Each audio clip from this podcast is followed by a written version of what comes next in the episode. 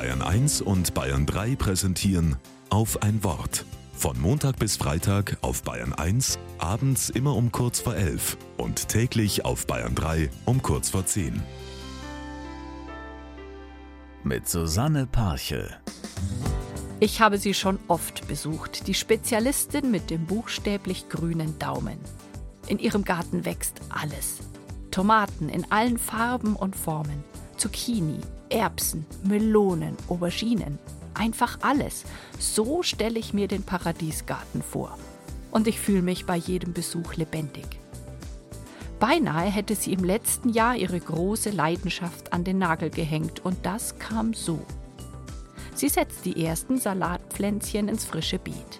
Mit einem freundlichen Wort findet jedes Pflänzchen seinen Platz. Die Folie gegen den Frost liegt bereit.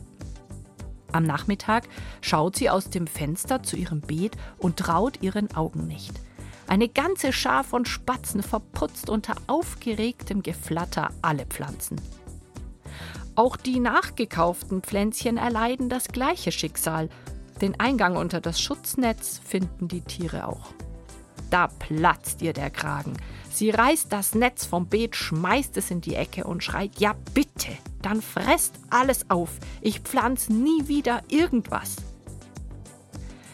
Jetzt ist es Januar und sie trifft bereits die ersten Vorbereitungen für die Saison. Die Fensterbretter werden zu kleinen Anzuchtstationen. Ich dachte, Sie wollten gar nicht mehr, frage ich vorsichtig und zeige auf die Fensterbretter. Die Hoffnung stirbt zuletzt, sagt sie, und ich spüre, wie ich mich freue auf das kleine Paradies in ihrem Garten.